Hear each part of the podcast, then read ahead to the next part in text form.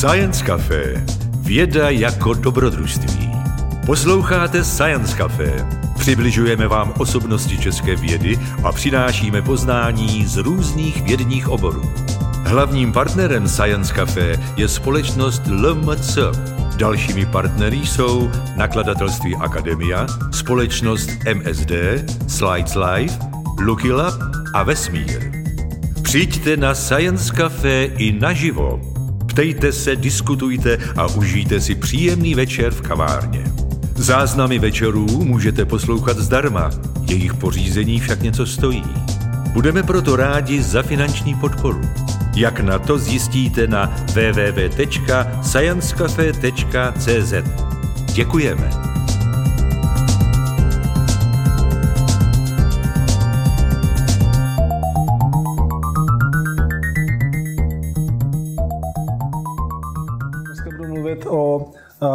Československu před rokem, před rokem 89. Um, já se ještě, ještě tenhle ten obrázek ještě potom jednou uvidíte. Uh, dostaneme se k tomu um, Indiana Jonesovi na Václavském náměstí, um, který se objevil v jedné počítačové hře právě z roku 89. Ale abych jsme se tam dostali, tak je třeba právě odvyprávět ještě jako, jako dost podstatnou část toho příběhu. Uh, ten, ty příběhy, o kterých budu mluvit, jsou převzaté z téhle knížky, kterou jsem, která vyšla v roce 2018 na Vánoce, na, teda na, na Boží hod, takže bylo příliš pozdě na to dát jí někomu jako vánoční dárek. Um, ale letos to je možná. Vyšla v angličtině v nakladatelství MIT Press. Uh, jmenuje se Gaming the Iron Curtain, uh, neboli jak obehrát železnou oponu.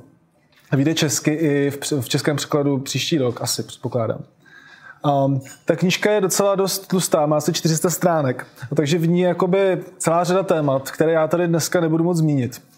Um, takže já jakoby se pokusím to nějak skondenzovat a vybrat nějaké věci, které mi přijdou nejrelevantnější a které se jako nejvíc vážou k tomu uh, listopadu 1989. Ale samozřejmě, kdyby vás napadlo něco dalšího, tak budu rád, když se potom zeptáte. Um, jak jsem pracoval uh, při, při psaní té knihy nebo při sběru materiálu, tak uh, používal jsem následující zdroje. Um, tak především jsem dělal rozhovory a s lidmi, kteří byli aktivní na té počítačové nebo herní scéně v 80. letech. Udělal jsem přes 40 a dneska už se to blíží k 50 rozhovorů. 40 teda v době, kdy vyšla ta knížka, ale ten projekt pokračuje dál, i když ta knížka už je napsaná. Um, mluvil jsem s lidmi, kteří uh, tehdy tvořili hry, především uh, i s lidmi, kteří nějak organizovali uh, počítačové kluby, což tehdy byly místa, kde se ti fanoušci počítačů a počítačových her scházeli. A,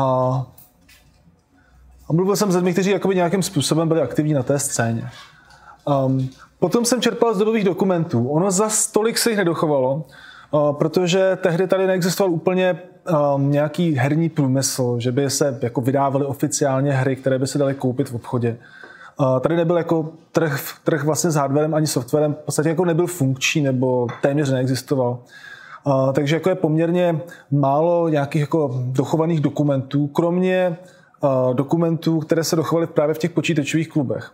Uh, takže to byly různé třeba zpravodaje těch klubů, jako tady vidíte a tady zpravodaj z klubu v Olomouci. Takže hodně z těch klubů mělo takový vlastní interní časopis, který ale nevycházel uh, jakoby veřejně, takže se nedal koupit na stánku. A to zároveň taky znamená, že že ty zpravodaje vlastně, oni ti vydávat, ty kluby neměly povinnost ty kopie někde schovávat nebo je posílat do Národní knihovny, což jakoby pokud vydáváte časopis, tak máte tu povinnost, ale protože tohle to byla interní tiskovina jenom pro členy klubu, tak nemuseli. Takže někdy těžké se k ním dostat, ale naštěstí eh, celá řada jakoby těch fanoušků, kteří tehdy působili v těch klubech nebo kteří dneska se zajímají o retro počítače, tak eh, třeba je nějakým způsobem sehnali a naskenovali a potom je třeba dali někam na internet. Um, pak jsem sbíral fyzické artefakty, prostě co se dochovalo za věci z té doby, tak jich není moc, protože ty věci jako třeba přestaly sloužit jo, nějak prakticky, takže ti lidi je vyhodili. Ale někteří eh, si schovávají věci, jako je třeba tahle krásná počítačová myš, um, z roku, asi zhruba z roku 88, vytvořená um, jako po domácku. Um, v tuhle chvíli neexistuje v, Čes, v České republice muzeum, které by nějak systematicky sbíralo věci týkající se počítačových her, takže um, já většinou ty věci si vypůjčím, pak jakoby hezky nechám vyfotit a pak zase vrátím. Ale doufám, že časem se jakoby najde nějaká instituce, která bude jakoby nějak systematicky tyhle ty věci sbírat. Um, a potom jsem čerpal z toho softwaru, který se dochoval, to znamená z těch her samotných. Um, dochovalo se víc než 300 her, které, bylo, které byly vyrobeny v Československu v 80. letech, což je poměrně vysoké číslo. Uh, ty hry zase se dochovaly díky um, snahám nadšenců, kteří je digitalizovali z audiokazet, na kterých jakoby tehdy se ty hry hlavně, hlavně teda šířily, nebo z disket. Um, a no, umístili je do nějakých databází na internetu. Takže vlastně ten výzkum by, by do značné míry, jako, míry byl nemožný bez, uh, bez přispění těchto těch různých fanoušků. Takže tímto bych jim uh, jako vždycky uh, chtěl poděkovat.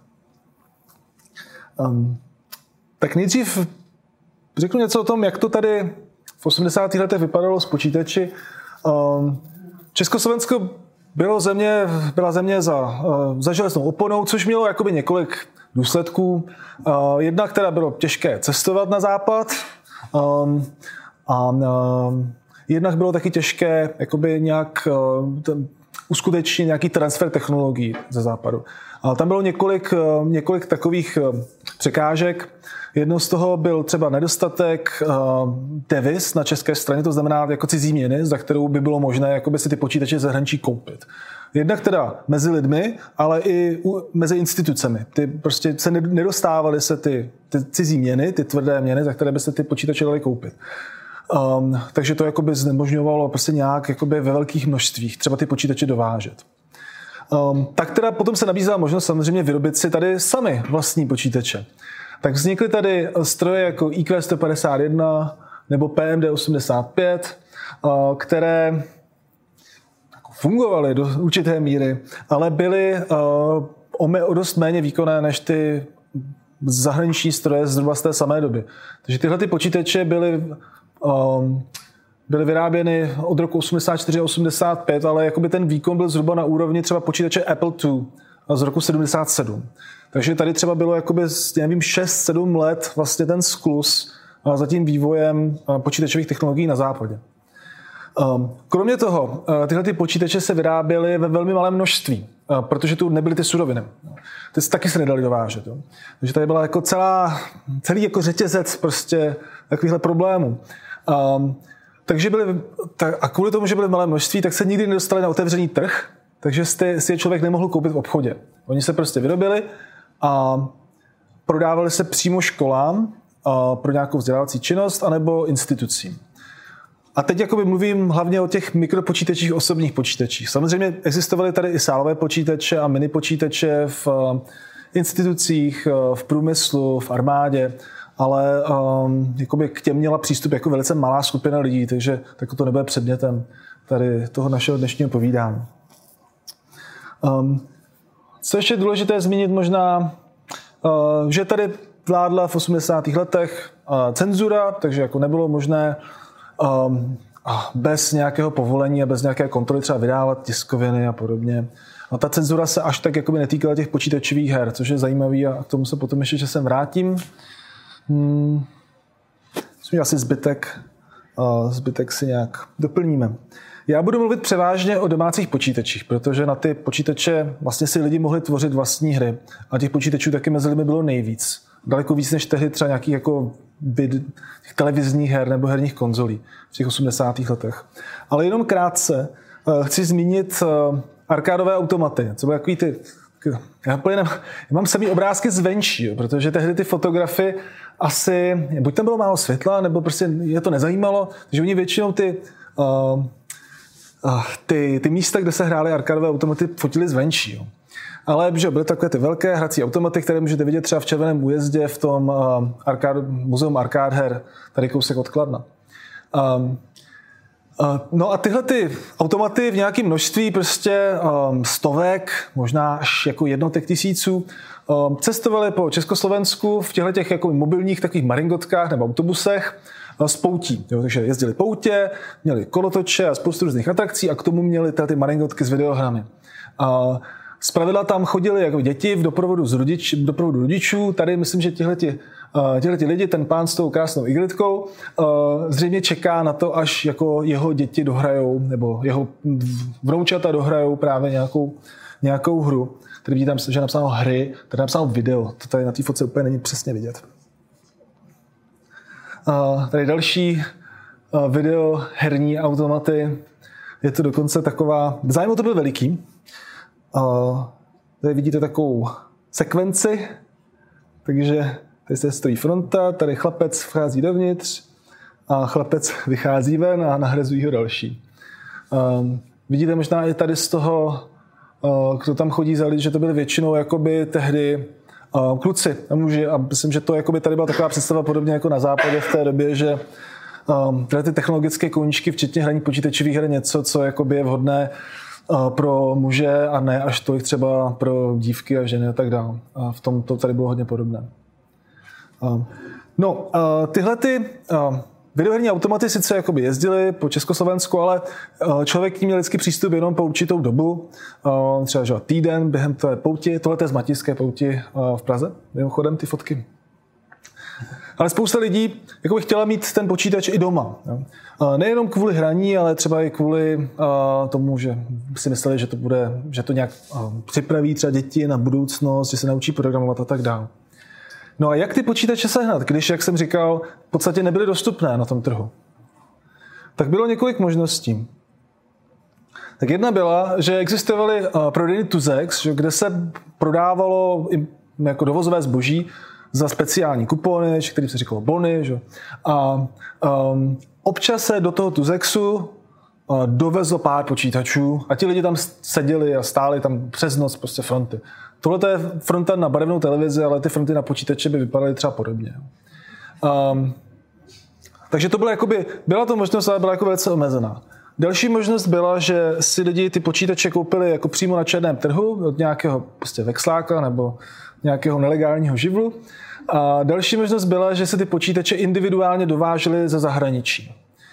Um, takže oni se nemohli dovozit, dovážet jakoby ve větším množství, uh, taky kvůli embargům, které na západě si ještě v roce v 80. letech mysleli, že vlastně i tyhle ty mikropočítače se dají snad použít pro jakoby armádu a že, a že by z toho mohla jako nějak těžit a, a tak dále což jako bylo absurdní, ale byla na ně uvolena ještě v té době pořád embarga, asi zhruba až do roku 85. Um, takže se nedala dovážet jako za velké množství. Lidi, lidi ale mohli uh, třeba přes nějaké známé se, si je nechat dovést ze západu. Buď to třeba někdo měl příbuzné, kteří emigrovali do západního Německa, oni mohli přijet na návštěvu a přivést počítač nebo někteří lidé měli povolení cestovat na západ. Ne všichni měli, nebylo to úplně snadné, ale někdo, kdo pracoval eh, v určité profesi, jako třeba řidič kamionu, nebo řidič autobusu, nebo um, někdo, nějaký jako profesor akademie, který musel jezdit na zahraniční konference, někteří jako filmaři, umělci, tak měli třeba dovoleno jezdit na západ a mohli ty věci přivést. Lidi, kteří pracovali na montážích, třeba v Africe nebo na Blízkém východě, ve spřátelných socialistických zemích často lítali přes západní Evropu. Třeba přeseli v Paříži a mohli v Paříži nakoupit nějaký počít, mikropočítač pro třeba své děti. Což bylo poměrně běžné a hodně třeba z mých respondentů takhle se k tomu počítači dostalo. Um, že to byla jedna jako asi z těch jako nej, uh, nej, nejčastějších cest, jak se sem počítače dostával. Tohle je počítač, který se tady stal v 80. letech jako dominantní, nejpopulárnější platformou. Nejpopulárnější model to byl Sinclair ZX Spectrum, britský počítač, který uh, byl uveden na trh v roce 82, 8-bitový počítač jako s relativně malou pamětí, um, ale velice populární, vznikla pro něj tisíce počítačových her, ale i jiných aplikací. Um, proč zrovna ZX Spectrum tady uh, se stalo populárním? Mělo to několik důvodů. Uh, jednak uh, to byl v té době uh, po tom uvedení na trh jako nejle, jeden z nejlevnějších počítačů, nejli nejlevnější na tom západním trhu. A že ti Čechoslováci, pro které už tak to třeba stálo 3-4 měsíční platy, i to ZX Spectrum tehdy, tak uh, volili samozřejmě jakoby ten nejlevnější počítač, který se, na tom, který se dá na západě sehnat. Um, Kromě toho byl taky velice flexibilní v tom, že se dal připojit k různým typům periferních zařízení, takže se dal použít s jakýmkoliv běžným kazeťákem, ze kterého se potom třeba nahrávaly ty hry. Nebo se dal připojit k běžné černobílé nebo barevné televizi. Nebyl tomu třeba nějaký speciální monitor. Um, takže vlastně člověk, jediné, co, vám stačilo, bylo mít jako jenom tuhletu, tuhletu krabičku. No a třetí důvod byl, že ten počítač byl poměrně dost malý. On byl asi tak možná maličko větší než, než tenhle ten takhle přeložený papír. Um, díky tomu se dal s nás pašovat. A hodně lidí je totiž pašovalo ze západu kvůli tomu, že na ně byla uvalena vysoká cla, která se snížila až kolem roku 88. Um, a ta, to clo mohlo třeba, to, to mělo až třeba hodnotu ceny toho počítače, takže vlastně člověk platil tu cenu dvakrát. Takže se není divu, že lidi ty počítače pašovali. Existuje několik takových příběhů, Eh, který se nedají úplně jako by moc ověřit, ale vypovídají o tom, oni se tehdy už vyprávěli, vypovídají o tom, jak, to jako, jak se ty počítače pašovaly. Uh, jeden z nich je, že se uh, počítač Spectrum pašoval v bomboniérách, že to byla taková tehdy taková v západním Německu a asi jinde, byla taková dvoupatová bomboniéra a lidi jakoby s snědli jedno patro těch bombónů, do spod dali ZX Spectrum a na to dali jakoby zase zpátky tu druhou, tu druhou vrstvu těch bombónů. A, tak to je jedna varianta, nebo lidi to zabalili prostě do papíru, do ubrousku a přistěli, že to je svačina. Tak k tomu, k tomu měli nějaký chleba a tak dále. A to, jo, takhle, takhle o tom lidi vyprávějí. Těžko jako říct, jestli to, jestli to byla pravda, ale každopádně tohle to jsou ty příběhy, které, které nám říkali které si, které si uh, vyměňovali. Uh, potom ještě v roce 87 se začal vyrábět československý klon toho počítače, vlastně tak počítač Didactic Gamma, který byl nějakým způsobem odpovídající um, těm specifikacím, dali se na ně používat stejné hry třeba. A ten už se dal koupit v obchodech, i když po něm byla neustále scháňka a byl neustále vyprodaný. Takže um, se u nás jako díky tomuhle tomu jakoby individuálnímu dovozu a potom díky tomu uh, neoficiálnímu klonování toho počítače Spectrum u nás uh, um, ke konci 80. let uh, vyskytovalo až jako přes 100 tisíc těchto těch počítačů. Um, co jako, to jsou taky různé odhady, jako nikdo to úplně jakoby přesně nepočítá, ale jako odhadovali těch ti uživatelé a ty počítačové kluby, že jich bude přes 100 tisíc. Kromě toho, Tady byly i různé jiné typy počítačů, Commodore 64, počítače Atari, Sharp a další.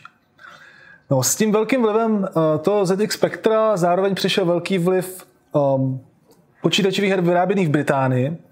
A to se jako trošku málo ví, jako když se dneska vypráví o historii um, videoher, tak se hodně zmiňuje jakoby Spojené státy a Japonsko, což jako byla asi ta největší centra v těch 80. 70. letech, ale pro vlastně skoro celou Evropu tím jako především pro střední a východní Evropu, tím primárním zdrojem toho softwaru byla Velká Británie, kde právě jakoby, se používal hodně ten počítač Spectrum a taky ve Španělsku se používal. Takže hodně her, co se tady hrály, byly taky španělské, kromě toho, že teda asi nejvíc bylo britských. No a ty hry se tehdy tady šířily na kazetách. Zpravidla. To byla to bylo takové nejlevnější a nejdostupnější datové médium. Asi ne úplně všichni si to tady pamatují, ale třeba nahrát jednu hru z kazety trvalo 3, 4, 5 minut, v závislosti na tom typu počítače, ale jako nebylo to, nebylo to hned, jako nebylo to jako triviální. Skutečně to jako chvíli trvalo, než z té audiokazety se do toho počítače ta hra nahrála. Um, ti uh, v počítačoví fanoušci se scházeli v uh, počítačových klubech, které byly, které musely mít nějakou záštitu nějaké oficiální společenské organizace. A to byl zpravidla Svazarm, organizace pro spolupráci s armádou, což je taková paramilitární organizace, kterou vlastně řídili armádní generálové, ale ve skutečnosti jakoby združovala um, různé typy um, koníčků, které mají více či méně nějakou, jako nějaké, nějaké využití v armádě. Takže tam byly třeba kinologové, radioamatéři, hifisti, uh, aviatici, uh, automotokluby, ty jak jako patří pod svazem velice často. Um, anebo se združovali pod socialistickým svazem mládeže, ale jako bylo třeba mít nějakou záštitu takové organizace, jinak vlastně si lidi nemohli scházet a nemohli kolektivně třeba pronajímat si nějaké prostory. Ten svazár už v roce 82 vyhlásil podporu počítačovému hobby. Takže je to takový zvláštní paradox. Na jednu stranu, jakoby ta ekonomika socialistická nebyla schopná ty počítače těm lidem dodat, přestože jako oni je velice chtěli. Na druhou stranu tady ale byla jakoby podpora pro to počítačové hobby. Zároveň se jakoby ti lidi, kteří jakoby tehdy o tom rozhodovali, jako věřili tomu, že počítače budou budoucnost a že bude třeba vychovávat jako experty, kteří potom jako budou v budoucnosti někdy s těmi počítači pracovat. Takže zvlášť výuka programování se hodně podporovala. A hodně těch klubů právě bylo založeno primárně pro výuku programování. Potom se tam hodně programovali hry a taky hráli hry, ale um, to už je druhá věc. Tak tohle je jedna, jedna takový, taková momentka z počítačového klubu. Do tohle je dokonce počítačový tábor. Uh, oni si uh, vzali prostě počítače, tady vidíte PMD 85, a televizory nadali na korbu jakého nákladáku a odjeli někam do přírody, teda do nějaký ubytovny někde v přírodě, kde nějaký jako týdenní nebo dvoutýdenní takový jako pobyt, kde přes, nebo já nevím, částečně jako se učili programovat a částečně chodili někde po přírodě. Je to velice populární aktivity, pořádané některý, některými těmi kluby. Co je důležité, zmínit, je to, že přestože ty kluby byly oficiálně jako součástí struktury toho režimu tehdejšího, tak nebyly příliš hlídané. Tady je, mluví jeden z organizátorů klubu, říká, že jim nevadilo, že byli pod Svazademem, co to pro ně znamenalo pro, orma, pro armádu, obranu vlasti a tak dál. Uh, my jsme to tak necítili my jsme toho prostě jakoby zneužili. Takže ten jejich přístup k tomu byl velice pragmatický. A zároveň jakoby ten dohled nad tím, co se v těch klubech děje, byl um, téměř neexistoval. A jednak kvůli tomu, že Uh, oni, ty, ty, ty kluby byly jakoby chráněné tou retorikou, že to dělají pro dobro toho socialismu a pro obranu vlasti a tak dál, takže jako nikdo moc úplně neočekával, že by se tam děly nějaké nepravosti. A zároveň taky kvůli tomu, že ty, ty orgány, jako veřejná bezpečnost a státní bezpečnost vlastně ani moc nerozuměli těm počítačům, takže oni ani nevěděli, jak by to prostě nějak kontrolovali a cenzurovali, nerozuměli tomu prostě. Um, takže to byly vlastně takové celkem jako svobodomyslné prostory a, ta komunita byla taková celkem otevřená, svobodomyslná. Co se dělalo v těch klubech? Uh, když se dostaneme k těm hrám konkrétně, tak uh, se tam hodně uh, takzvaně bastl, vlastně tvořil po domácku hardware. Ti lidi se potřebovali v těch klubech nějak združovat i kvůli tomu, že um, jako neexistovala žádná oficiální podpora pro počítače, které si koupíte na černém trhu nebo které si nějak jakoby dovezete prostě ze zahraničí. Týden. A, takže pokud se vám rozbil, tak se se museli spravit sami, nebo, by vám, nebo vám s tím pomohl nějaký prostě přítel z klubu, a, nebo nějaký váš známý. Um, tady v tom případě zrovna vidíte počítač ZX uh, Spectrum Plus, uh, kterému odešla klávesnice. To se stalo dost často, protože ty klávesnice nebyly kvalitní. Ten počítač byl velice levný a tomu taky odpovídala ta kvalita konstru, uh, konstrukce. Uh, navíc tenhle ten počítač sdíleli dvě rodiny. Oni se složili, ty dvě rodiny, aby prostě si mohli koupit ten počítač, který potom sdíleli jejich děti. Takže vlastně ten počítač byl téměř non-stop v provozu. Čím se taky dá vysvětlit, proč se ta klávesnice rozbila. Um, takže oni prostě vlastně vyndali ty tlačítka tady z toho původního počítače. Vidíte, že potom ta zející díra se jako, jako, jako překliškou uh, uh, zakryla a potom se na tu dřevěnou nějakou desku přidělali mikrospínače a na ty spínače ty původní klávesy z toho počítače. A shodou okolností zrovna jako by ty, ty spínače byly stejně velké jako ty původní klávesy, což jako bylo velké štěstí. Uh, takže to byl jeden ze způsobů, jak vlastně prodloužit tu životnost toho počítače, aniž by se člověk obracel na nějaký oficiální servis. Vytvářel se, vytvářel se periferní zařízení, ovladače, třeba joystick. Tak eh, joystick, který chtěl hodně lidí, hráli se hodně akční hry, na kterým ten joystick byl potřeba, nebo byl jako ideální. A zase samozřejmě znova prosit tytičku ze západního Německa, ať znova přijde, převeze joystick, si bylo jako těžké, um, tak proto si lidi začali tyhle ty věci tvořit sami. A ono uh, třeba vytvořit, postavit počítač od základu je docela dost těžké a byly tady i těžko by se tady scháněly ty součástky, ale postavit joystick je hodně jednodušší. Um, takže se vytvářeli. Tohle je joystick, který jsem um, získal ze stanice mladých techniků v Praze 6, uh, kde, který tam měli schovaný ve skříni.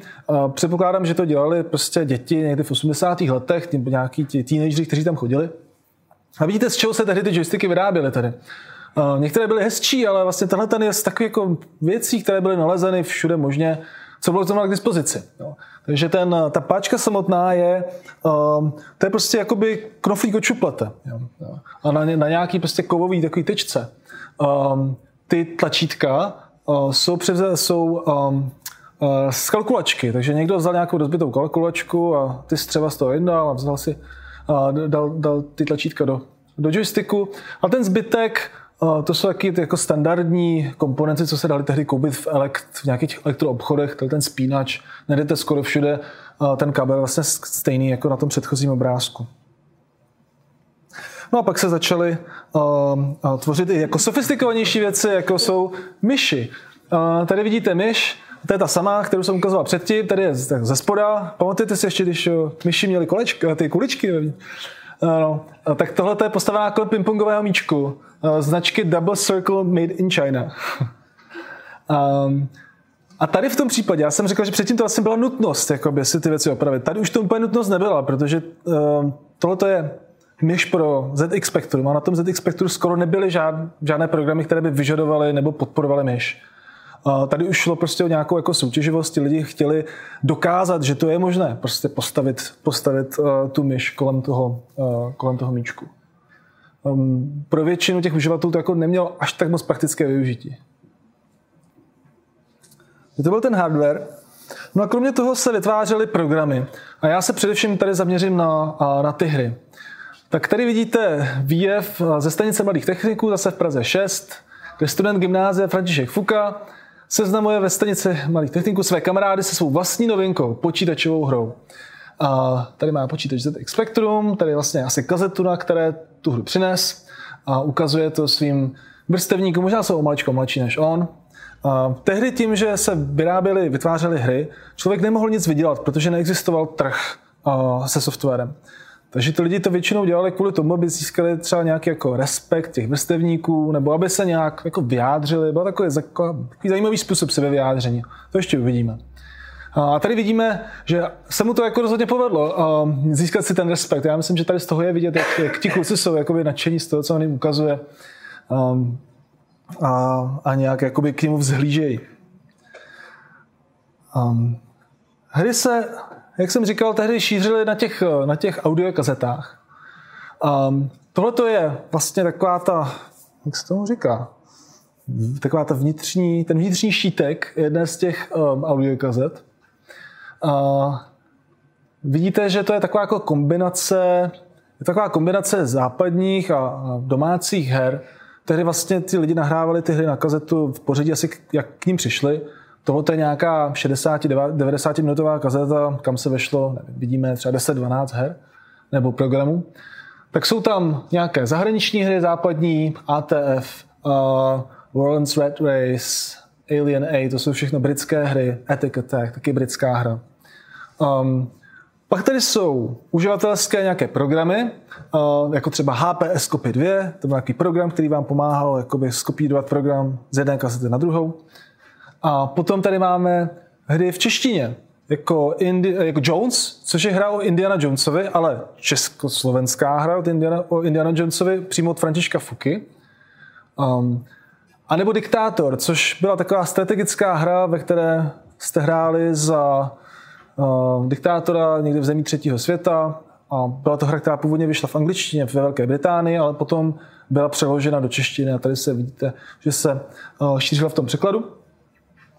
Uh, no, kromě toho, uh, samozřejmě ty lidi neměli přístup k těm originálním kopiím těch her, jako dneska si můžete dojít koupit uh, někam do nějakého obchodního centra kopii hry. Uh, ale taky si to chtěli udělat hezký, takže si prostě uh, nějak jako hezky vyzdobili třeba tu kazetu, aby jako nějak dali najevo, že to je jejich a že jsou to staré. A, uh, takhle to zařadili do té svojí sbírky. Um, tohle je asi ze sbírky jednoho z mých korespondentů. A co je na tom docela důležité, je, že vlastně neexistovaly téměř překážky tomu, aby se ty hry u nás v Československu šířily. Dá se říct, že to bylo jako nejméně regulované médium v Československu. A to asi hlavně z toho důvodu, že um, si jako je málo kdo uvědomoval, že to je médium. A ti, že, a ti lidi, kteří měli tehdy tu moc, jako třeba jako činovníci v KSČ, jakoby neměli asi představu, že počítačové hry můžou mít médium, že můžou nést nějaká sdělení. Se bralo, že to je prostě nějaká zá... triviální zábava, která našim dětem se pomáhá učit programovat. Jo. Ale, ale nebralo se to, že to je médium. A to je um, jako docela značném kontrastu vůči jako jiným typům médií. Tak víte, že třeba knižní produkce byla jako velice silně cenzurovaná. Časopisy, um, populární hudba. Tam si, tam si jako byli uh, cenzoři jako vědomi toho, že uh, populární hudba může být subverzivní a může nést nějaká prostě protirežimní poselství. Um, um, tam to bylo regulované jako velice silně. I třeba když byly nějaké burzy vinylových desek ze zahraničí, tak je jako policie často rozprášila. U počítačových her se nic takového jako nikdy nestalo. Nemáme o tom žádné doklady, že by se to stalo. Um, takže v tomto jakoby okně v té historii, jako v těch 80. letech, ty počítačové hry paradoxně, nebo zajím, zajímavě, uh, byly uh, nejméně regulovaným médiem. Co se u nás tehdy teda vytvářelo? To ještě k tomu jenom, to znamenalo, že se tady volně šířily jak ty zahraniční, tak ty domácí hry, které lidi vytvářeli tady. Co se tady tvořilo za hry? Um, tak zpočátku to byly hlavně tituly, které byly inspirované zahraniční produkcí. Tady vidíme třeba Star Fox. Uh, to byla taková kosmická střílečka ve stylu Space Invaders, Galaga, Defender a tak dál. Uh, ten název, jako není to, nemá to nic společného ze Star Fox od Nintendo, je to, jako, je to, to je jenom schoda, schoda jmén. Um, ti lidi, kteří tady tehdy ty hry vytvářeli, často vystupovali, oni byli hodně často člen, téměř všichni z nich byli členové nějakých těch počítačových klubů. Ale podepisovali se takovými západně znějícími um, jako názvy, jako Cybex Lab Software, což znamenalo Cybernetic Experimental, Experimental Laboratory Software. Ale byl to uh, 16-letý Mirek Fiedler z Prahy 6 uh, Fuxoft, František Fuka a tak dále. Ale oni vlastně tehdy, tady jakoby neexistovala žádná herní produkce v Československu, kterou by oni mohli nějak napodobit. Jediné, jakoby jediné hry, které oni znali, byly ty západní. Takže jakoby celkem jako pochopitelně ná, ná, následovali ty západní vzory i v tom, jak se podepisovali. Že každý byl jakoby firma, i když to byl vlastně jenom jeden člověk, jako Fuxoft, František Fuka.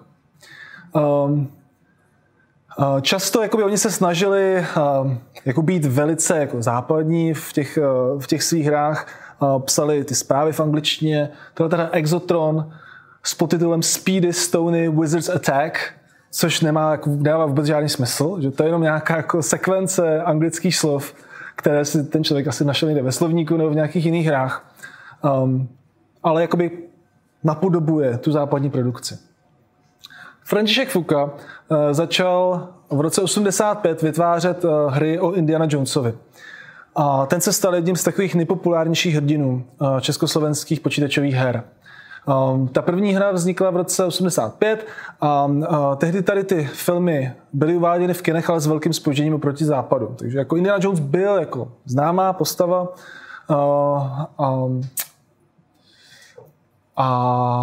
vzniklo tady vlastně víc těch her, než vůbec těch filmů bylo uvedených v kině tady u nás. Celkem se dochovalo víc než 300 her, to už o tom jsem vlastně mluvil, ale to číslo se neustále zvyšuje. Kvůli tomu, že se objevují nové hry, kteří ty fanou, které ty fanoušci, ti fanoušci nějak digitalizují a ukládají je do těch archivů. No a Některé z nich tedy byly jakoby inspirované západními zdroji, ale potom se začaly objevovat i hry, které jako měly lokální témata. Tak třeba Rychlé šípy. Tak existovala hra o rychlých šípech, vyšla v roce 88, mimochodem v době, kdy žádný, žádné, žádný jiný obsah s rychlými šípy nemohl vycházet. Um, ale hra vít mohla. Byla, šířila se mezi lidmi.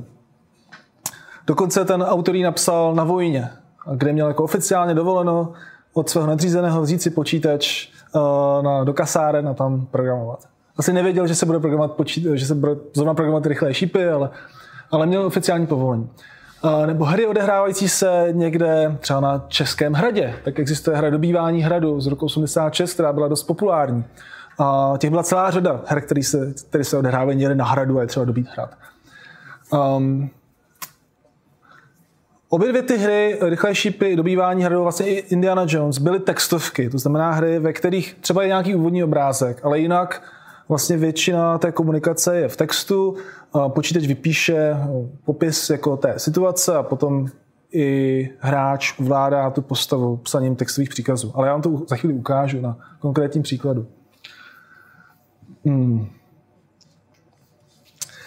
Um, ještě jsem tady měl příklad piškvorek, protože piškvorky no, jsou vlastně taková typicky jako regi- lokální nebo regionální vlastně hra. Na západě se hraje tic-tac-toe, což je taková jako dost okleštěná primitivní verze piškvorek.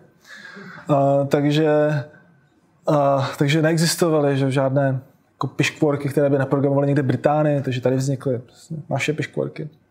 Uh, mimochodem, a to je jedna z mála která měla ženskou spoluautorku. A, a, a, a vlastně sestra jednoho z těch autorů vymyslela ten algoritmus pro, umělou, pro umělou inteligenci, která hrála proti tomu hráči ty pišporky. A ta, ten algoritmus je velice jako kvalitní.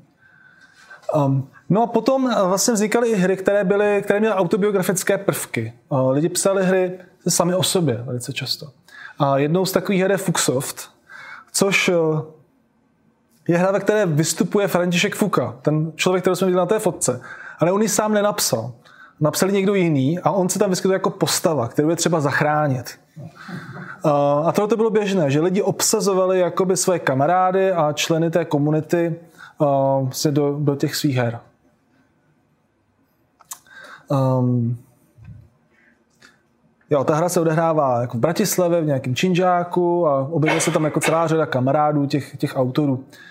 Um, a to mě, teď, to mě vede jakoby k tomu, abych jakoby tady o, vypíchnul jeden ze dvou takových důležitých originálních trendů tady v herní tvorbě v 80. letech. A jedním z nich, z nich jsou hyperlokální hry. A ten, ten druhý budou aktivistické hry, politické hry, o kterých budu mluvit za chvíli. Um, hyperlokální hry, tak říkám, hrám, který, které jsou vytvořeny lidmi z určitého místa, o tomto místě, o lidech, kteří je obývají, napsané především, ale ne pouze pro místní komunitu. No, to je jako adaptovaná taková definice podle hyperlokálních médií, to je termín, který se používal jednu dobu.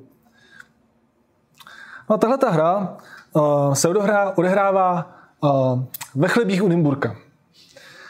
Napsal Martin Malý, který žil ve chlebích u Nymburka. Uh, tady vidíte vlastně ten úvod té hry. Objevil se ve vesnici podivný člověk, měl na hlavě vojenskou čepici a byl oblečen ve vojenské uniformě.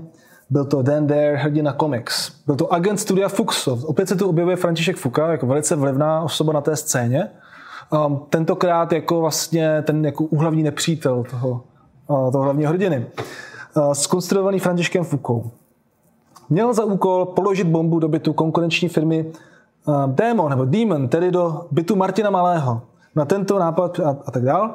Vlastně cílem hry je v roli jednoho z, ze spolužáků Martina Malého najít a deaktivovat tu bombu v bytě Martina Malého.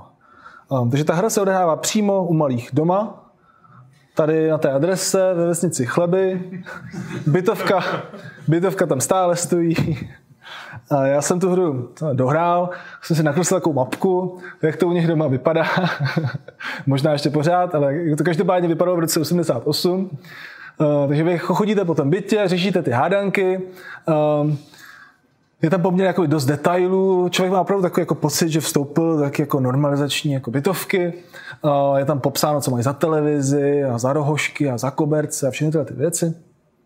A nakonec uh, Můžete jít i do pracovny démonu, co je ta pracovna toho autora hry samotného, kde on se pochlubí tím, co tam má všechno za tu techniku, počítač ZX Spectrum s Campstone interfacem a joystickem Quickshot a kazetový magnetofon National Panasonic.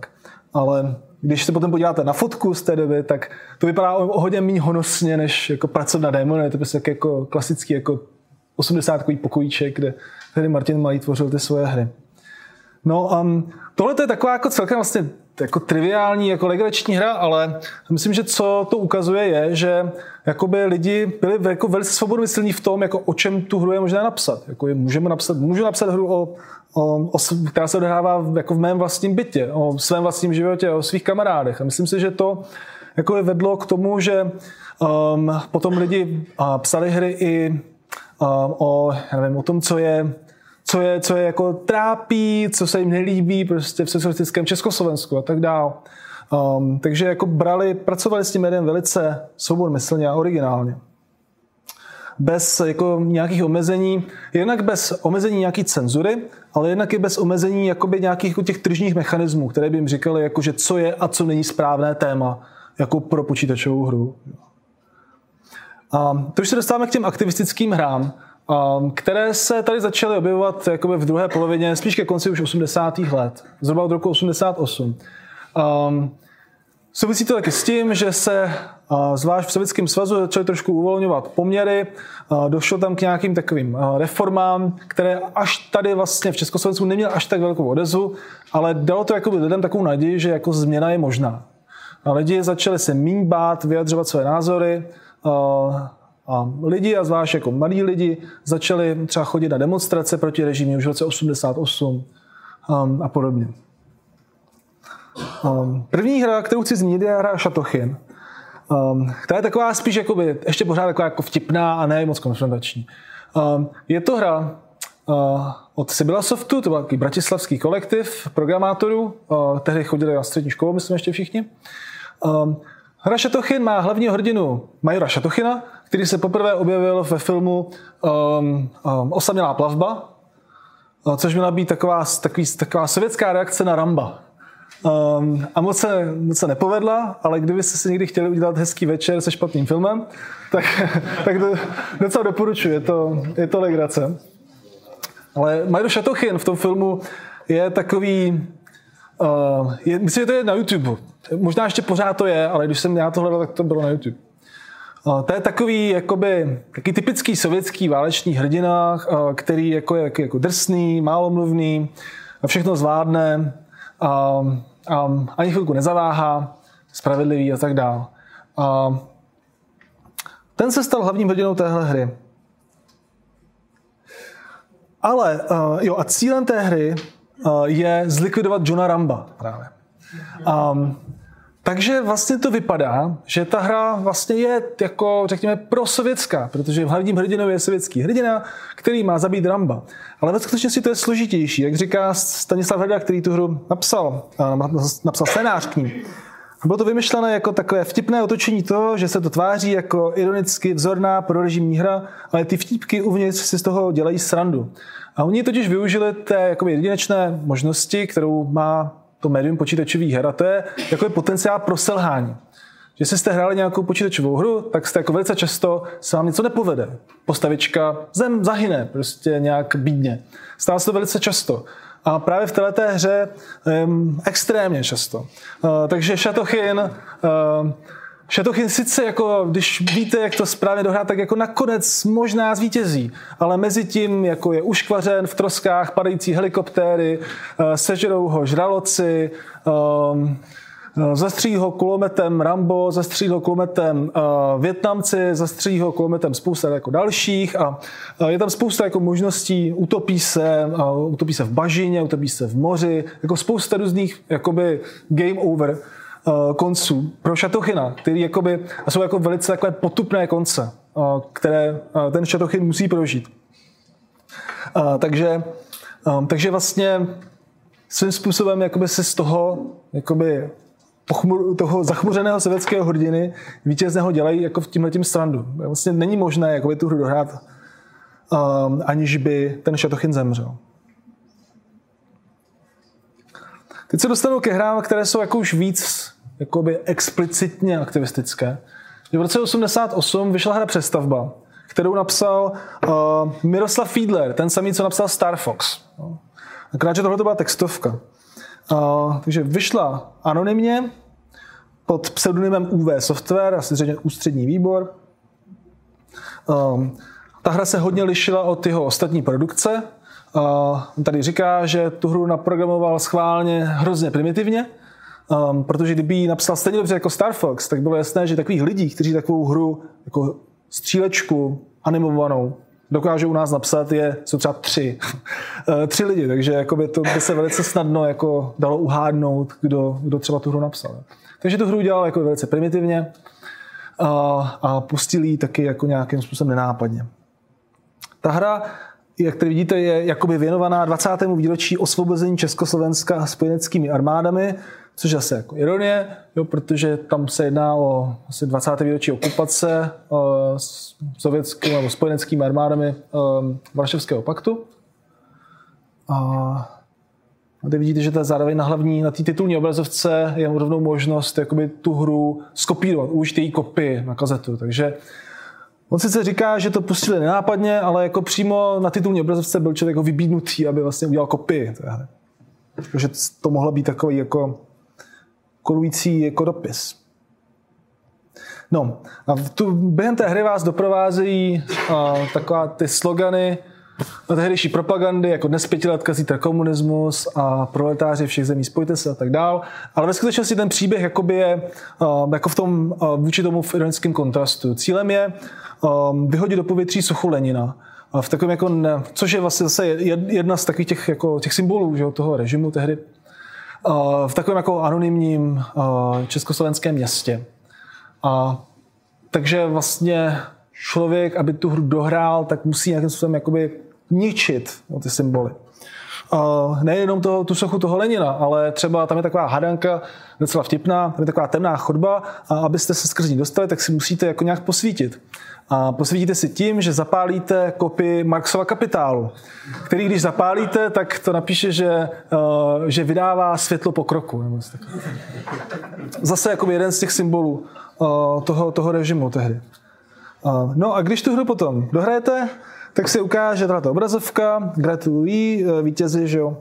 A potom tam se píše, ještě jednou gratuluji, sejdeme se všichni 21. srpna, což je to výročí okupace, na staroměstském náměstí nebo jinde. Takže vlastně explicitně jako vyzval uh, lidi k tomu, aby přišli na tu demonstraci. Takže to vlastně považoval, jak on říká, za naivní formu protestu. Um, Nemyslím si, že to je úplně nejefektivnější způsob, jak pozvat lidi na uh, protirežimní demonstraci, protože ta jako není úplně jednoduchá jí dohrát, ale, ale jako ten sentiment je jako jasný. Uh, vyzval lidi, aby přišli.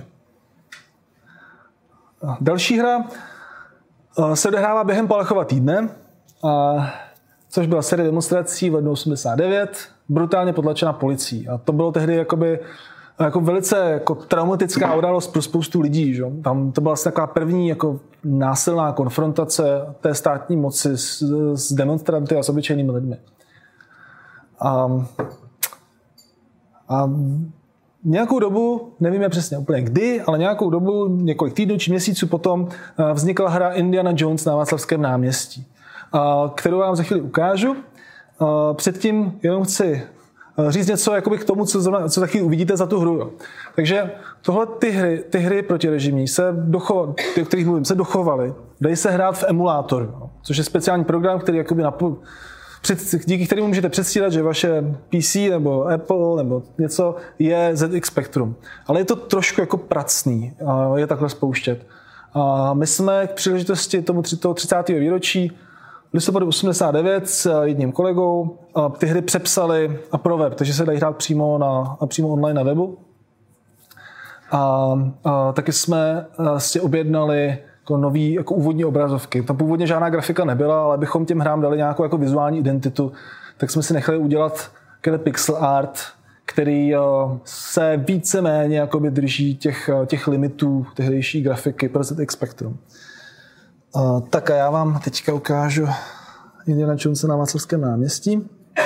Jo, ty hry si můžete zahrát na uh, téhle stránce 100 studentských revolucí, kterou, která je na, na webu Ústavu pro soudobé dějiny Akademie věd. Vidíte, že jsme předělali přestavbu Indiana Jonesa na Václavském náměstí a ještě jednu hru, o které budu, budu mluvit záhy. Ty naše verze jako celkem věrně reprodukují, jak ta hra vypadala v těch 80. letech. Včetně těch úvodních obrazovek, které vlastně obsahují ty samé informace. Že není to, že bychom udělali novou krásnou grafiku, spíš jsme jenom chtěli zpřístupnit ty hry. Takže tady vidíte intro Jste Indiana Jones a vaším úkolem je dostat se do vaší rodné země do Ameriky. Jste totiž na Václavském náměstí pod sochou svatého Václava. Je 16. ledna 89. S úctou pseudonym. Nevíme, kdo to je. Autor Bijte Miloše. Tak tady jsou jako, jsou, je určitý jako, jsou neschody, jestli to znamená Miloše Jakeše anebo milicionáře. Uh, nevím, na kterou stranu se přikloníte, autora neznáme, takže se zeptat nemůžeme. A takhle vypadá jako klasická textovka. Tady když tak uh, v těch našich verzích je taková jako nápověda, jak tu hru hrát trošku, jaká legenda. Takže já teď budu předstírat, že tu hru neznám. Takže OK, si pod sochou svatého Václava vidíš zatarasený fotometra, nahoře muzeum, ale přístup k němu je zatarasený. Můžeš jít doleva, doprava a dolů vidíš odsaz. Tak já nevím, jdu doleva, tam je asi vstup do metra, předpokládám. OK, stojíš před domem potravin. A vchod do metra je naštěstí volný. Z balkonu v domě se pobaveně dívá nepříjemný člověk, zřejmě komunista. Na poctivě odváděnou práci členů VB, veřejné bezpečnosti. Jít dolů, doprava a dovnitř. Vidíš fízla. Já jakoby nevím, co mám přesně dělat, tak vím, že tam jsou většinou ten slovník těch her je poměrně omezený, tak jsou tam většinou slova jako proskoumej, tak já zkusím proskoumat fízla, chystá se zmátit tě. A teď jsem propásl svoji šanci. Fízel se na tebe krvežízdí vyvrhnul a začal tě mlátit a mlátil a mlátil. Indiana Jones je mrtev. A skončil jsem. A stejně jako v Šatochinu, tady je celá řada těchto těch, jakoby, uh, těch scén.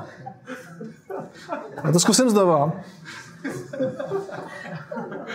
Já se, já se předem omlouvám, že tam jsou um, jsou tam násilné scény, ale je to, je to, je to jenom verbální násilí, tak já doufám, že, že se to nějak eh, neprojeví na mravní, výcho, mravní vývoji mládeže. Tady.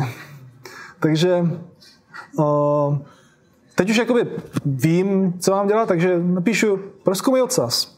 Můžu zkracovat eh, ty slovesa. Je to ocas koně, na kterém sedí svatý Václav. Bez konince pod ocasem si našel sekeru. Vidíš ocasa sekeru, takže vezmu sekeru, jdu doleva a použiju sekeru. OK. A, vidíš mrtvolu fízlem.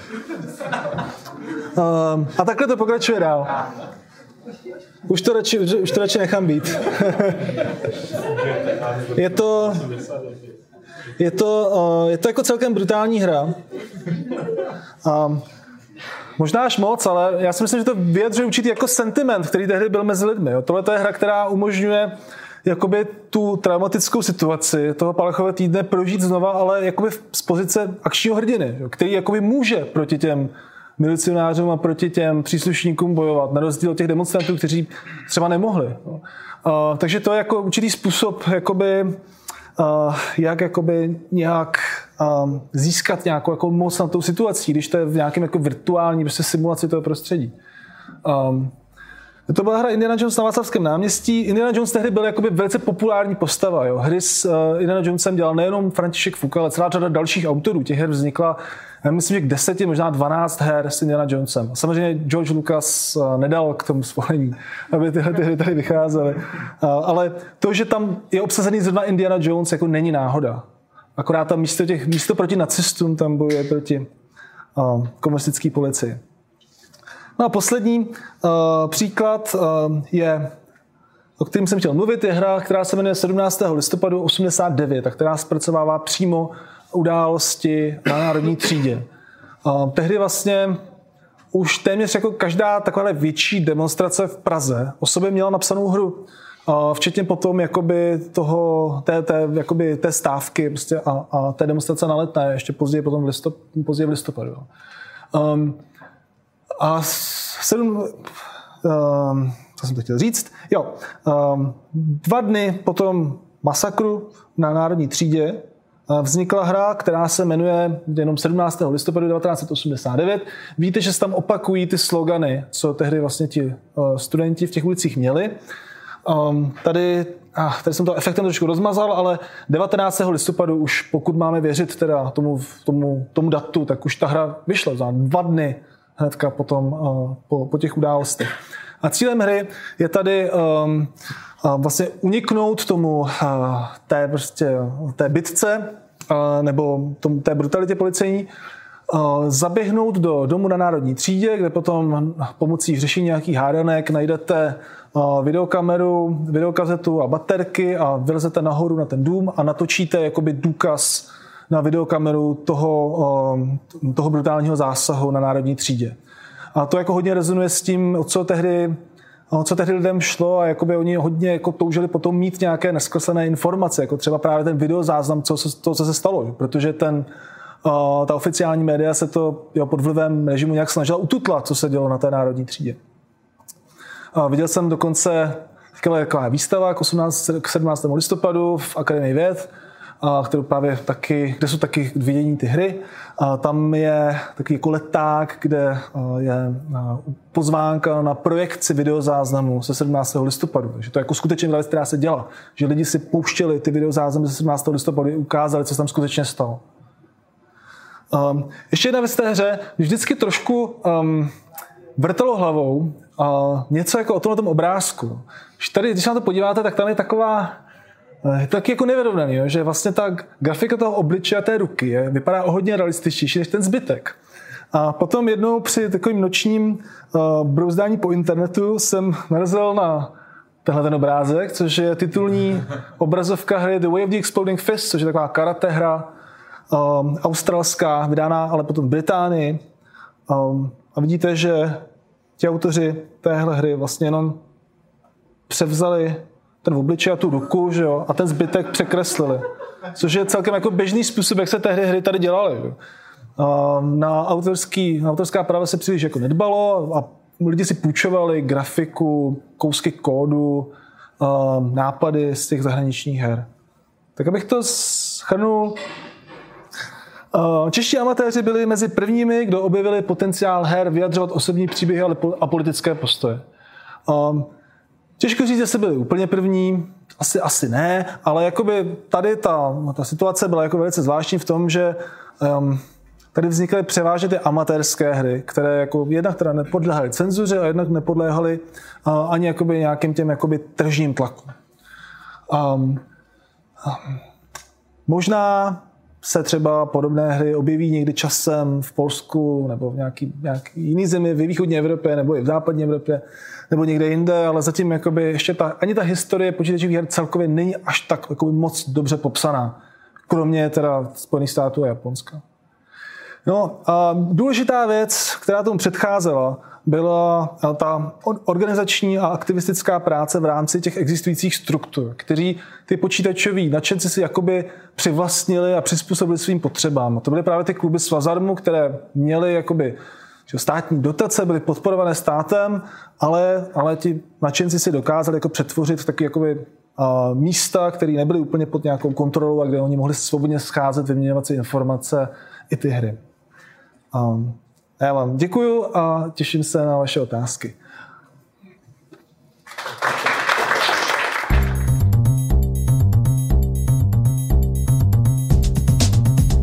Děkujeme, že jste poslouchali Science Café. Pozvánky na nejbližší akce a možnosti, jak Science Café podpořit, najdete na www.sciencecafe.cz. Další podcasty si můžete poslechnout na SoundCloud, Spotify a slideslife.cz. Science Café. Věda jako dobrodružství.